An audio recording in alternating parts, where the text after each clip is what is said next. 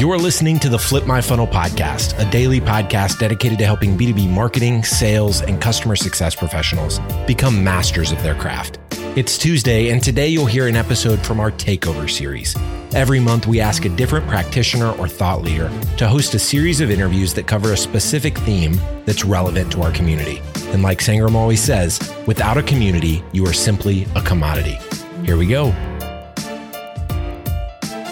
Sangram here. Welcome to another fun takeover series. As, as most of you know, every Tuesday and Thursday, we have started to find amazing leaders who are doing great podcasts and we want to partner up because guess what? They have a lot of times great content that you may not never hear about. And if you like it, you can go and subscribe to that.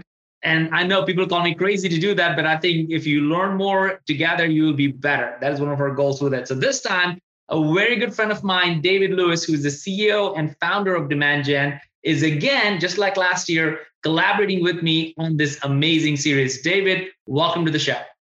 Thank you, Sangram. So glad to be back. I feel like whenever you and I do these collaborations, it's a little bit like, uh, well, maybe Justin Bieber and Chance the Rapper. Which one do you want to be? I, I can't uh, sing, so I'll take I'll take Chance. Well, the fun part is people are going to hear this every single time when we do the entire series because you're going to have 10 of your episodes, the best of the best episodes, and you're calling it the marketing power player. So, Dave, just share a little bit about who you're interviewing, what these uh, episodes are all going to be about. Will do. Thanks so much, guys, for uh, for being with me on this takeover series.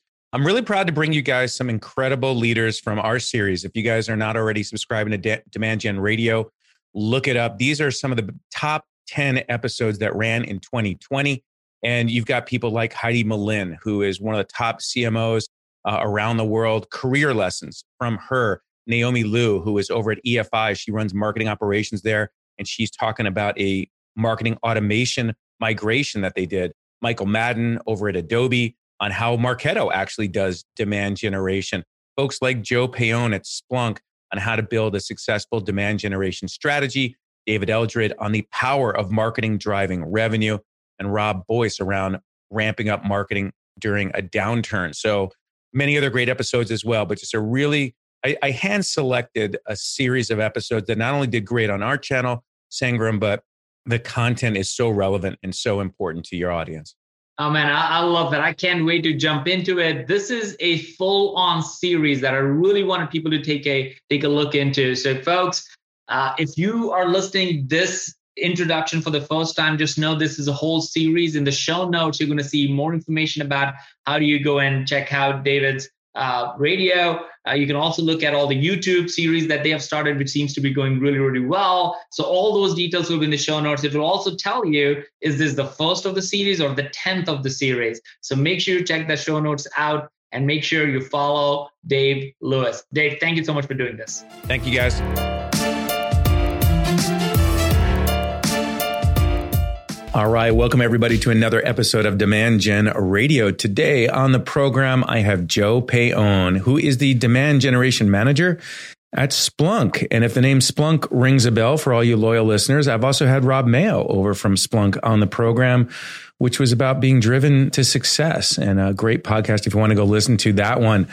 But here we are with Joe, another member of the team. And Joe, thank you for joining me. How are things going there in San Francisco today? Oh, things are going well. Thanks for having me on the podcast, Dave. Appreciate it. Well, I'm going to ask you a question, which is how was the commute this morning? And, the, and you know the relevance of why I'm asking that, but how long did it take you to get to work this morning?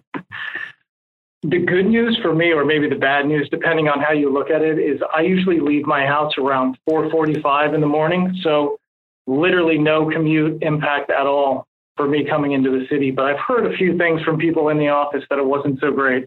Well, the reason I bring it up is because I brace for impact. Where wherever you are right now, you might want to sit down. Uh, Joe is about to go on paternity leave, and that's not the brace for impact point, but he's going away on leave for 20 weeks. And so maybe your mornings are going to change quite a bit. Your commute's going to change quite a bit. Uh, I'm very, very excited for you. I'm very jealous because when I uh, raised my girls, I never got to take more than a week. And I think it's amazing that Splunk has a program for you guys to give you 20 weeks of paid paternity or maternity leave. And I'm glad that you are taking it, Joe. Um, you've, you've probably never taken that amount of time off in your career, I would think, right? No, absolutely not. I've never taken anywhere near this much time off. But in fact, best case scenario was two weeks uh, at a time. So there's a little bit of uh, a feeling of trepidation taking this much time off, but that feeling's mixed more or less with gratitude that Splunk is offering this amazing benefit that I can spend so much quality time with my family. It's it's a really long time and it's a great benefit, and they encourage everyone to take it. So that's without awesome. sounding like an advertisement for Splunk. Yeah. It's really amazing. Well, anybody sitting who's listening to the podcast is sitting next to a computer, has their phone handy, which is probably everybody can now go look and see what kind of job openings there are at, at Splunk yeah. if they're ever planning on having kids. But Google's another option, right? Because your wife works at Google and, and she had five months off there as well, which is phenomenal. I'm glad to see companies doing that, especially Bay Area companies, uh, giving that kind of benefit to employees. Awesome. So enjoy it. By the time everybody hears this podcast, you will be home spending some very very quality time with with your kids which is great. Let's dive in. So you drive demand generation strategy over there at splunk. Let's talk about that. But before we get to it how about a little bit of of the road to splunk? Um, a little bit of your background and some of the things that you did earlier in your career before we we talk into the day in the life at, at splunk. So where things begin for for joe sure so i started my career off in sales as i know many marketers have and I did that for about two years. I was selling financial products over the phone, which is a very challenging sales role.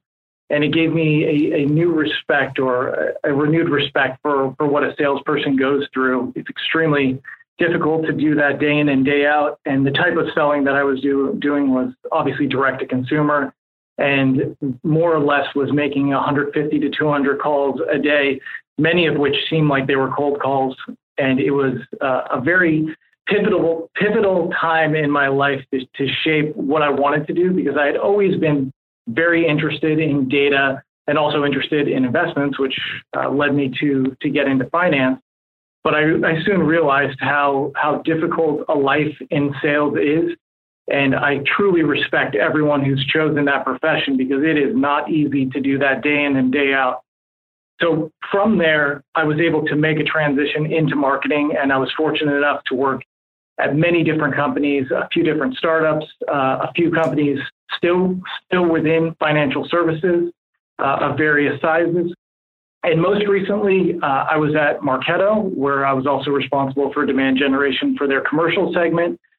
And now that brings me to, to where I am uh, at Splunk, where I've spent the past two and a half years uh, building out and optimizing our de- demand generation motion, which, believe it or not, when I joined Splunk two and a half years ago, while we had a robust marketing team and a product that was well established and a lot of momentum, primarily driven through a great sales team, a great product, and a great great marketing team, but there wasn't a demand generation function the way that we consider it. So I was the first hire to to fill that role and start to develop that for the for the business. Which is incredible because when you joined the company, the company was doing just under a billion dollars in revenue, about 900, right? And you said you were the first um, to get added to that group. Now, since you've been there, uh, the company's revenue has doubled. I'm sure 100% credit to you, Joe, and and the team there.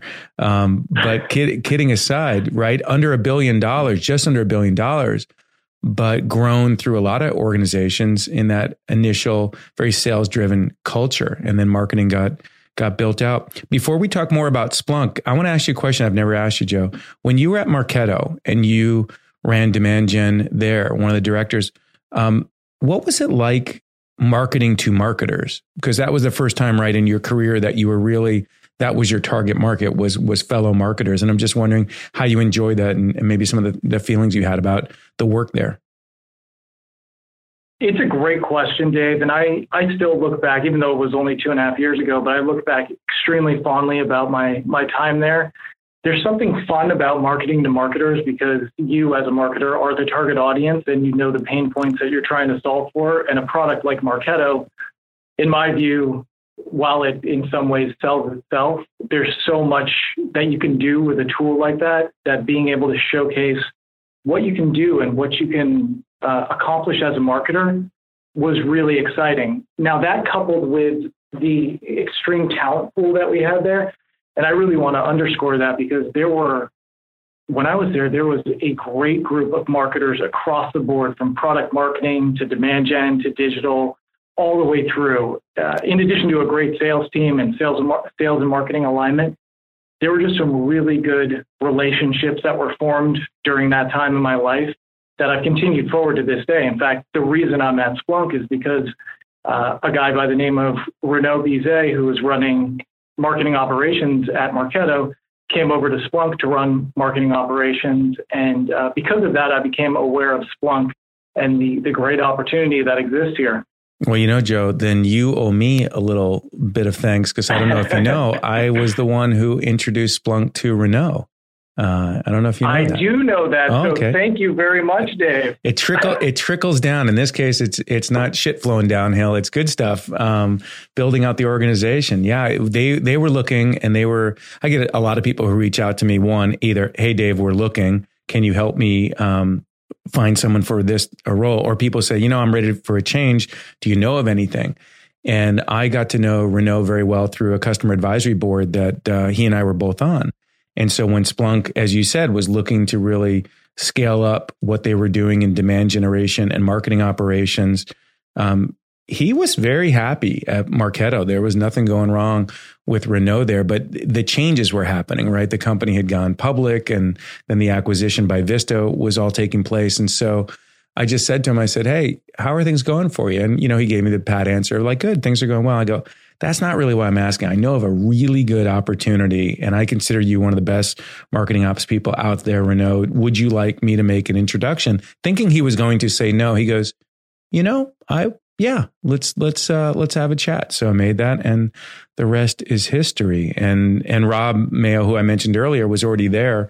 Um, and so it was one of the things I care so much about Rob and Rob's uh, success and, and making sure that he's surrounded by great leaders and great mentors that I'm like, this is, this is a great opportunity, not only for Renaud, but for Rob to work alongside someone with his talent and skills.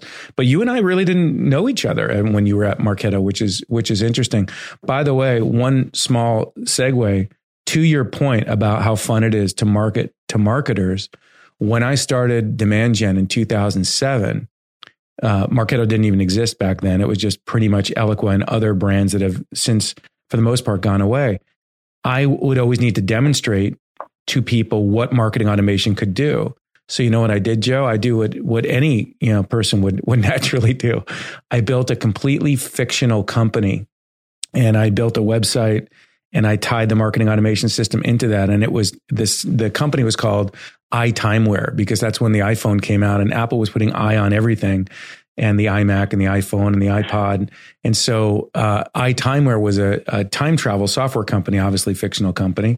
Um, and uh, I would demo the power of marketing automation through this fictional company and say, hey, so you want to know what nurturing is all about? Go there and download a free trial of the iTimeware software, which of course there is actually something you could download, but it, it didn't didn't let you travel through time. But I found it really fun, like you, to like show the power of marketing technology and marketing automation to marketers. The thing that I would say is, um, and now let's move to Splunk is when you were marketing and creating content and coming up with programs, how different is your demand generation strategy today with Splunk's target market as opposed to Marketo's? And, you know, like, how has that experience changed for you?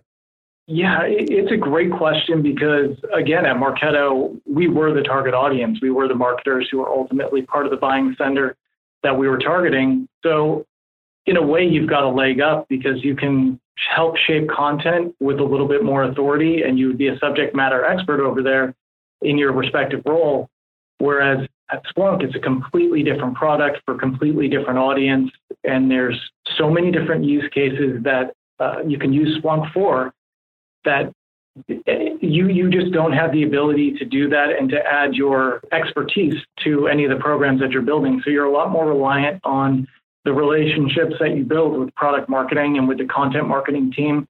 And while it's obviously different, it is uh, it is a great place where uh, I was able to to grow into to being able to do that and working a lot more closely with experts in product marketing for a product that, quite frankly, I just I don't use. It, it's more, um, or I didn't use at the time, in that it is more uh, IT and security focused.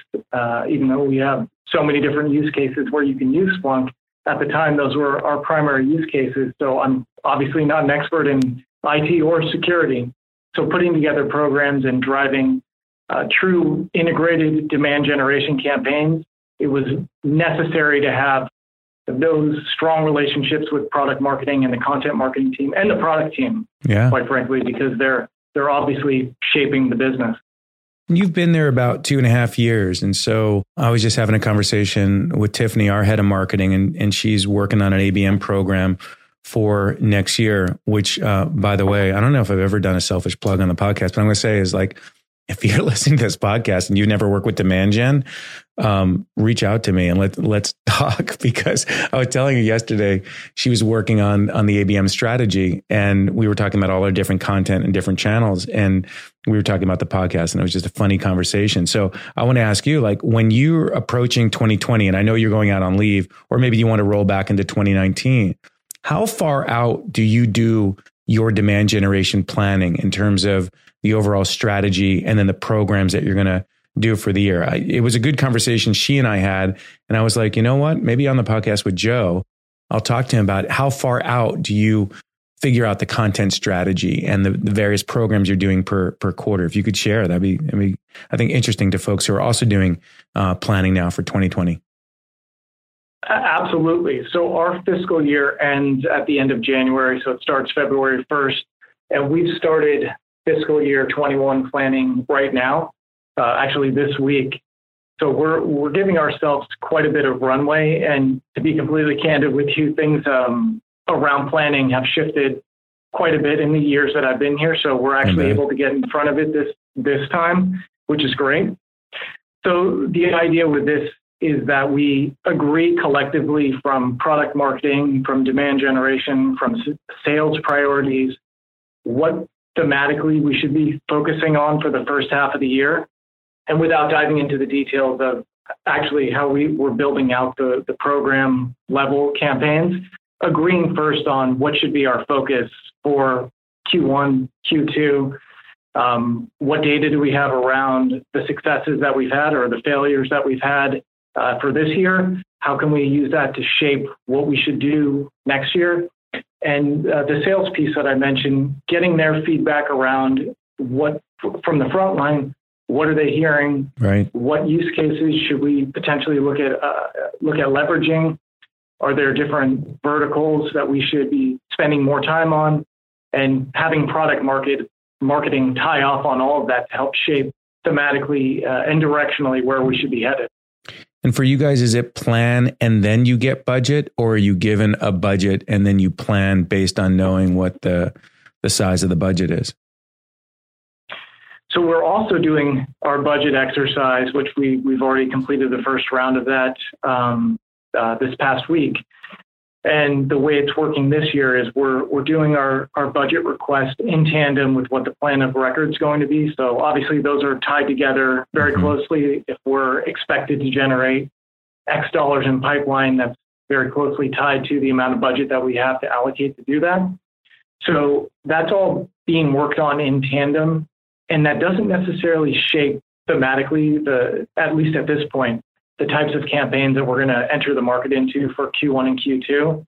Uh, towards the, the second half of the year, it will become more of an issue as we, we gain momentum and you know we can see potentially which use cases we want to put more dollars into. For, for right now, it's all an exercise that's happening uh, together.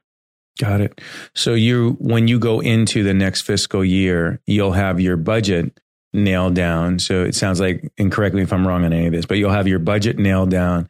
And then as you work quarter to quarter and put your programs together, you're making sure that what you're coming up with and doing fits within that budget. Is that, do I have that right?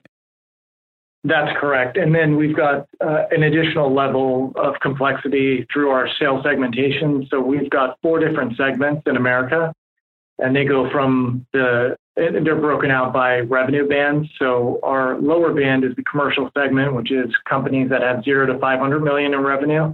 all the way up to our higher end, which is effectively the, the Fortune 100. So each one of those four segments potentially have different strategies, even though there's potentially also overlap across what we're doing. But on the higher end, it's, it's more account based. They're named accounts, obviously, the Fortune 100. And the, the lower end, the commercial segment, is more transactional velocity. So those types of uh, accounts in that segment will require more more dollars towards those types of programs versus the higher end segment where it's more high touch events, it's more experience events, more sales sales led uh, marketing, more ABM. So on that note, so it's you've got these four different um, four different segments. Uh, do you then tie your budget to the specific segment? So it's the budget's broken out by segment. It sounds like. In the past, it was. What we're doing this year is just uh, requesting a full AMER budget. We may break it out by segment, but likely what we'll do is provide um, set dollar amounts that we're just going to apply across all of AMER. Mm-hmm. And we'll, we'll, the breaking point will likely be around field events, being that that's uh, an area where we're going to want to invest heavily, especially on the higher end side, which I mentioned. And then the opposite end of that being digital, but the, the actual breakout by segment, by sales segment, we're likely not doing that like we've done in the past. We want to have a full budget that will give us the flexibility to shift dollars amount based on progress that we're we're making within those sales segments. Nice. And you mentioned something earlier. I want to come back to it, which is how you guys are gold. Um, to date, you guys have been gold on the pipeline that's generated by marketing, correct? That is correct. So our plan of record has uh, MQLs, SQLs, sales accepted leads, and pipeline. Our main objective is to drive marketing contributed pipeline. And when you're dealing with a multi billion dollar company, the numbers that you guys got to contribute is is sizable, I would imagine. And um, how challenging is it when you look at your demand generation strategy and plan and put that together and say, okay, I know I'm going to do some things that are going to be successful, and I know we're going to do some things that will just fail on because that's that's just the way things are. Um, how do you approach the budgeting and the and the programs, knowing like, hey, I've got to contribute this much revenue to pipeline, and of course, with folks like Renaud and Rob and the marketing ops folks, you, have got the dashboards and instruments to know what's working and and what's not. Um, how do you approach though the campaigns like yourself? I'm curious if you could break it down, like you know, to know whether you're going to do an event or webinars or direct mail or, or rely on email? How do you, how do you figure out ways to take your demand gen strategy and apply it to these different segments to ideally hit those, those goals in revenue? What's the process? Yeah, great question. Uh, so we've got obviously a lot of data around historically how programs have performed. We know the audience segments when, within each of those sales segments. So we can do a little bit of forecasting through back of the envelope math that we know this channel is likely to yield X dollars in pipeline based on the, the number of accounts that would qualify or would be part of that segment. So we do a little bit of uh, of a waterfall uh, forecasting where we literally take the number of accounts, um, conversion rates historically that we have from MQL to SQL to SAL, and then use our uh, ASP to attribute an actual dollar amount of pipeline that we expect to generate from those campaigns. So it's it's rough estimate, and there's obviously room for improvement on doing any sort of forecasting like that. But that at least will tell us directionally again how likely we are to hit our number. Now we always have budget applied or, or set aside to do testing where we don't have data around different programs that, that we've never done, obviously. So we want to make sure that we've got budget that we can apply to that. And we know, again, uh, historically how our other channels have performed. Yeah. So from that perspective, it, it, it ends up becoming a, a math problem. What's been what's been working? What are some of the programs that you're replicating either year after year or quarter after quarter because it's producing results for you? And that that's a good question because it really does vary by sales segment. So mm-hmm. if we mm-hmm. take uh, the commercial segment, for example, webinars perform extremely well at generating pipeline, and you know conceptually that makes a lot of sense. These these companies tend to do a lot of research online. Before they end up speaking to a salesperson. And doing something like a webinar is a lot more palatable for a company uh, that, that of that size than potentially flying out to a trade show or industry event. And because there's just the, the volume game that we had on the commercial segment, we can get in front of a lot larger audience through webinars. And the the interesting thing about Splunk that I mentioned before, there's so many different use cases where Splunk can be applied. We're able to produce a lot of content around those different use cases. And by getting that content out through webinars, we're able to, to act pretty quickly. And then there's the anecdotal feedback too that we get from from the actual sales team where they they value those leads that come through the MQLs and the, the HVAs that come through that channel. For better or worse, they value those more than some of the other channels. So there's a little bit of a self fulfilling prophecy on right. that front. Yeah. Which is completely different than the higher end, uh, the, the named account segment that I mentioned before, where it is a lot more of the high touch events. Right. We're talking more about experience events that, um, you know, football games, ball games, happy hours, those sorts of things, in addition to what we call uh, discovery days, things where we're doing actual on the road road shows that go through Splunk end to end. Yeah. So th- there's there's a big difference between how we approach the different segments that we have. It's funny because right right before we went on the air, I, I, mentioned to you, I said, hey, one of our vendor partners is uh, has some extra tickets for their their box at the 49er game. And I told Joe, I said, hey Joe, if you want to go to 49er game on Monday, um, just let me know. And that's one of those high touch marketing dollars uh, put to that. But but Joe said, you know, I think for my first day of paternity leave, that's probably not how I should probably spend it. So, so Joe didn't go to that game. Um, you're you're too humble, so I'm going to make sure that we talk about it. Um, you you brought up the webinars, and I'm glad you you you touched on that. Joe, a lot of people listening run webinars, but how many people do you get to attend your webinars on average? Well, the, the it's there's an interesting dynamic to that because obviously it's primarily a function of the size of your database. And the fortunate thing about Splunk is we've got a very sizable database built through many, many years. And that, that leads to varying levels of success, but more success than I've seen at, at other companies and companies that I've been at that are substantially larger than Splunk yeah. is today. Yeah. So de- depending on on the topic, and and by the way, to, to preface this and put this in a little bit more context, we've really evolved how we've done webinars in the past. Uh, we're talking several years back. We would uh, we would effectively invite every single person in the database to attend every single webinar or receive every single piece of content so we didn't necessarily, and this goes back to the fact that we didn't have a demand generation function per se. Right. Yeah. So we didn't necessarily have just, just invite everybody. just invite everyone. Doesn't matter their persona or their level of interest. We'll just include everyone. So we, we've obviously moved away from that now, and we're a lot more targeted in the people that we invite, whether it's through um, their you know their persona, their job level, their uh, behavior and interest.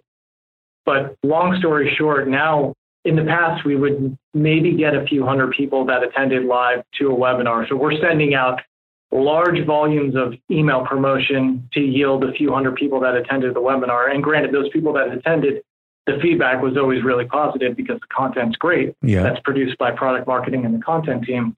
But now we're sending invitations to a much smaller segment of our database and yielding much higher results. So in average webinar now, we would probably see around 2,000 live attendees compared to a couple hundred in the past. And we're sending uh, probably a 20th uh, of the amount of uh, emails, or uh, rather, a 20th of our audience would receive an email. So it ends up, uh, from an efficiency standpoint, obviously being much more effective, and we're not risking fatiguing our database by doing it more like that. So yeah. webinars again end up being extremely successful with this new strategy. I, w- I wanted you to share that number because I think when people just heard several thousand people attending your webinars and you're doing one twentieth um, in terms of the number of people that you're sending to, you know that that hits people because a lot of people really struggle with their not only demand generation strategy on what works and what doesn't work,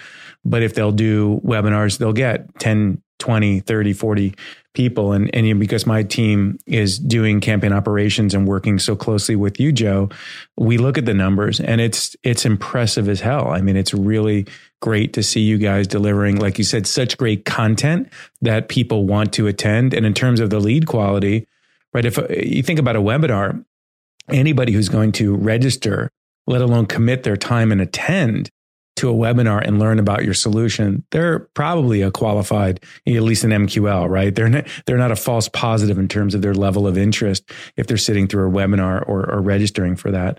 Um, what else is working? What else are you doing in demand generation? And pick a segment if you want that you find is is a good part of your mix that uh, you're replicating uh, over and over. Well, first, if you don't mind, I'll go back and I'll give you um, uh, give demand gen a little bit of of a promotion as well, because for, for those listening, we obviously work with Demand Gen uh, on the campaign execution level. And a lot of what I described with our evolution and going from what we had done several years ago to what we're doing now with our refined segmentation, our uh, updated email template, uh, updated, updated flow in general, which goes beyond just webinars. It goes to, to literally everything we're doing digitally your team has been integral in helping us execute that at scale. We've been working with Demand Gen for many years, and they help my team instrumentally in the the volume of programs that we put together. It would be extremely difficult to get that out the door with the, the, the team that we have. So by leveraging your team, Dave, we're able to to really get to the level of scale that we need to for the to your point earlier the, the, the large pipeline number that we are held accountable to. It would almost be impossible to achieve that if we didn't have the support of your team to do that. Well, thanks, Joe. I, I appreciate you mentioning that. Um, I vividly remember the uh, the meeting that we had at your office, and you and I were talking about your day to day work, and you were very hands on, very involved in your instance of Eloqua and building these campaigns. And you know, I would uh, ask the question when you ask the question to somebody like, Hey, how's everything going? Oh, I'm busy. I'm really busy. And I said to you in so many words, I said, Joe, have you ever thought of, you know, relinquishing the responsibility for building and executing these campaigns? Because in some way, two things. One, you're, you're the throttle, you're the governor on your demand generation activity. If all that work has to be done by you and you're coming up with a strategy but you're also executing the programs. I said, you know, why don't you outsource that? And I mentioned to you that, you know, we have about 30 plus clients that day to day we launch and build all of their uh, campaigns. And, and you kind of looked at me like, hmm.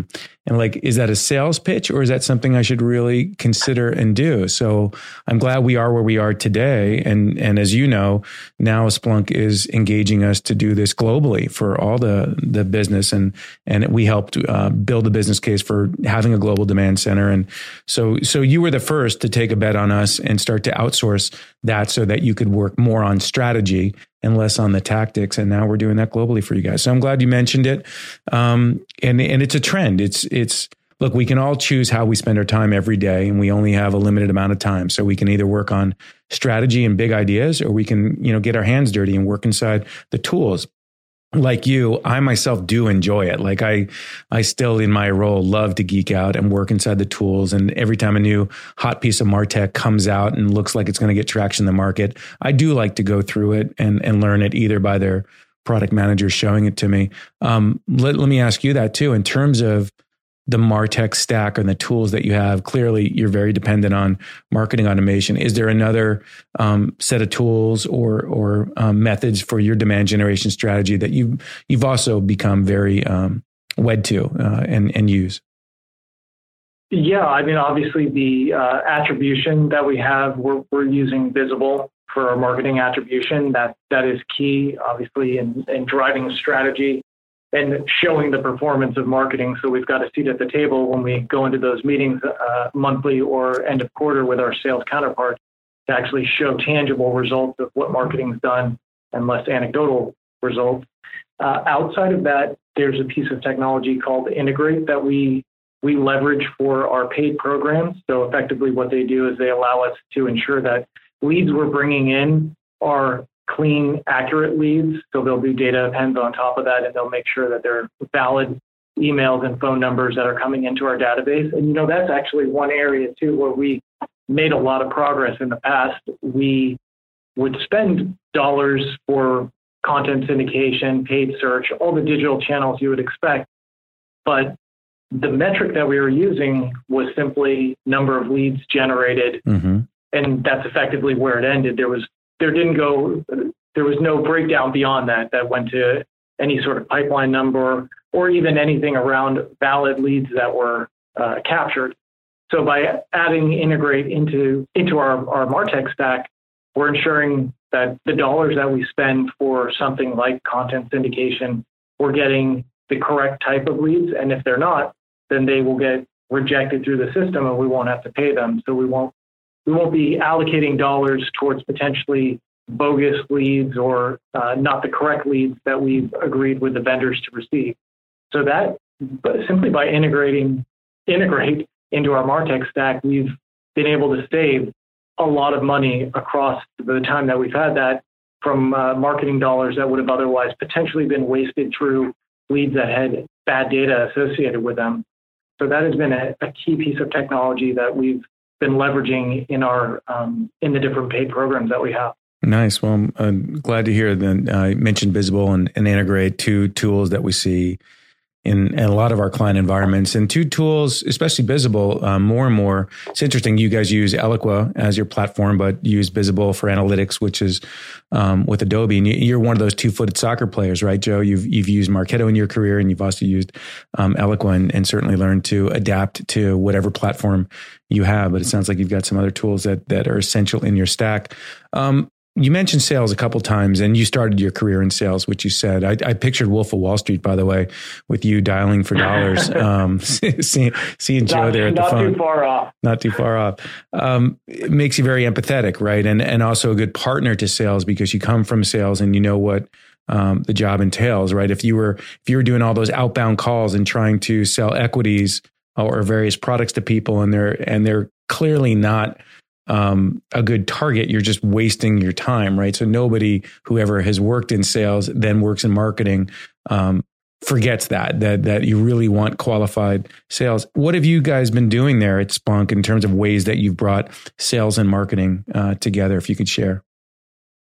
Absolutely, and and I'll even take take it one step further. The leads that we would get when I was doing sales, and this is going back many many years, so I'm sure things have, have changed quite a bit. But the leads we would get through different marketing channels were always negatively perceived. So there there wasn't great sales and marketing alignment when I was doing sales at those companies, and that was eye opening too when I moved into marketing. That that is key to educate and align with the sales team so they know not just the, the types of campaigns that you're doing, but they know the type of messaging, the types of personas that you're going after. And while it's not necessary to go into to robust detail with sales or sales leadership, it is really important to communicate out what we're doing and tie that to enablement, especially at a company like Splunk, where again, there's so many use cases and there's so many different types of marketing programs that we can put together. If we're not communicating with sales what we're putting into market and what the, the forecasted results will be, especially as it relates to sales development, the SDR and BDR team, which which are on the front line for everything that we're sending through, if they don't understand the messaging and the perceived volume that we'll get from these programs, they won't be as successful as they can be. So communication is key. I spend probably half my week doing sales related meetings or sales related activities, the other half with marketing. And that is just, it, it's a necessary part of the job in order to be successful. And there's different levels uh, of that communication that, that I think are important. One is always sharing the types of campaigns that you're running and soliciting their feedback. And by the way, too, I recommend, and probably a lot of your listeners do this already, but if not, I highly recommend that you actually get on the phone and listen in to a lot of sales calls when you have the time to do that, because that gives you firsthand experience and empathy for what the team is going through. And you won't get any better line of sight into that than actually listening to the calls.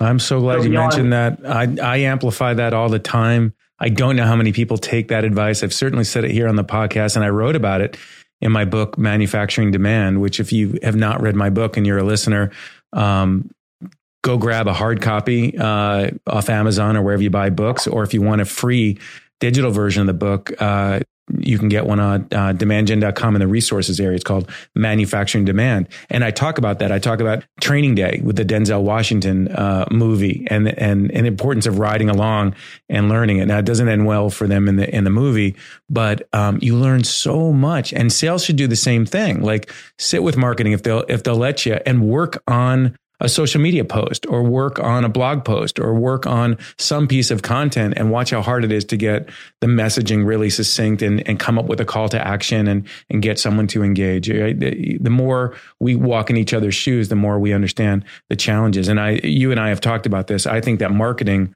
categorically is horrible at marketing marketing. Let me say that again. Marketing is bad at marketing marketing, right? So many companies don't know what the marketing department is doing and working on. And, and um, there's just really bad communication uh, between sales and marketing. So not only do they feel that the leads suck, which when you were describing, I was thinking of Glenn Gary, Glen Ross with the leads are weak. You're weak. Um, you know, it's, uh, it's a great movie that really represents that, that feeling that sales has when, uh, when you know lead quality is not good. And um, if if marketing and sales could just spend more time in the room together, the leadership team talking about the demand generation programs and the sales goals uh, and how aligned you guys are there. Um, it just works. I mean, how did you guys get from zero to a billion dollars and now over $2 billion, right? Really great culture, really great passion for growing and a great product. And, and you guys do, do a, a good job. Um, one other question for you before we wrap up. Uh, we mentioned before that you are gold on pipeline generated, but that looks like that's going to be changing in the future, right? You guys are going to move to to tying uh, yourself to the the revenue. How do you feel about that? So I, I, in the, the program development that we're doing, we we also do attribution by bookings. So we look at program optimization, not just from pipeline that's generated, but we're, we're already looking at the bookings that's associated with the campaigns we're running. So there's been talk, to your point, about moving more towards a, a marketing contributed revenue metric. And I'm all for that, by the way. I think that that is a, a natural evolution because pipeline is only a part of the view. And if we're creating pipeline that's not closing, how impactful to the business is that really? Now, closing pipeline is clearly more of a function of sales. But from a marketing perspective, we want to produce the type of pipeline that's going to be more likely to close. So I'm fully embracing and looking forward to, to being held accountable from a stricter uh, standpoint to revenue.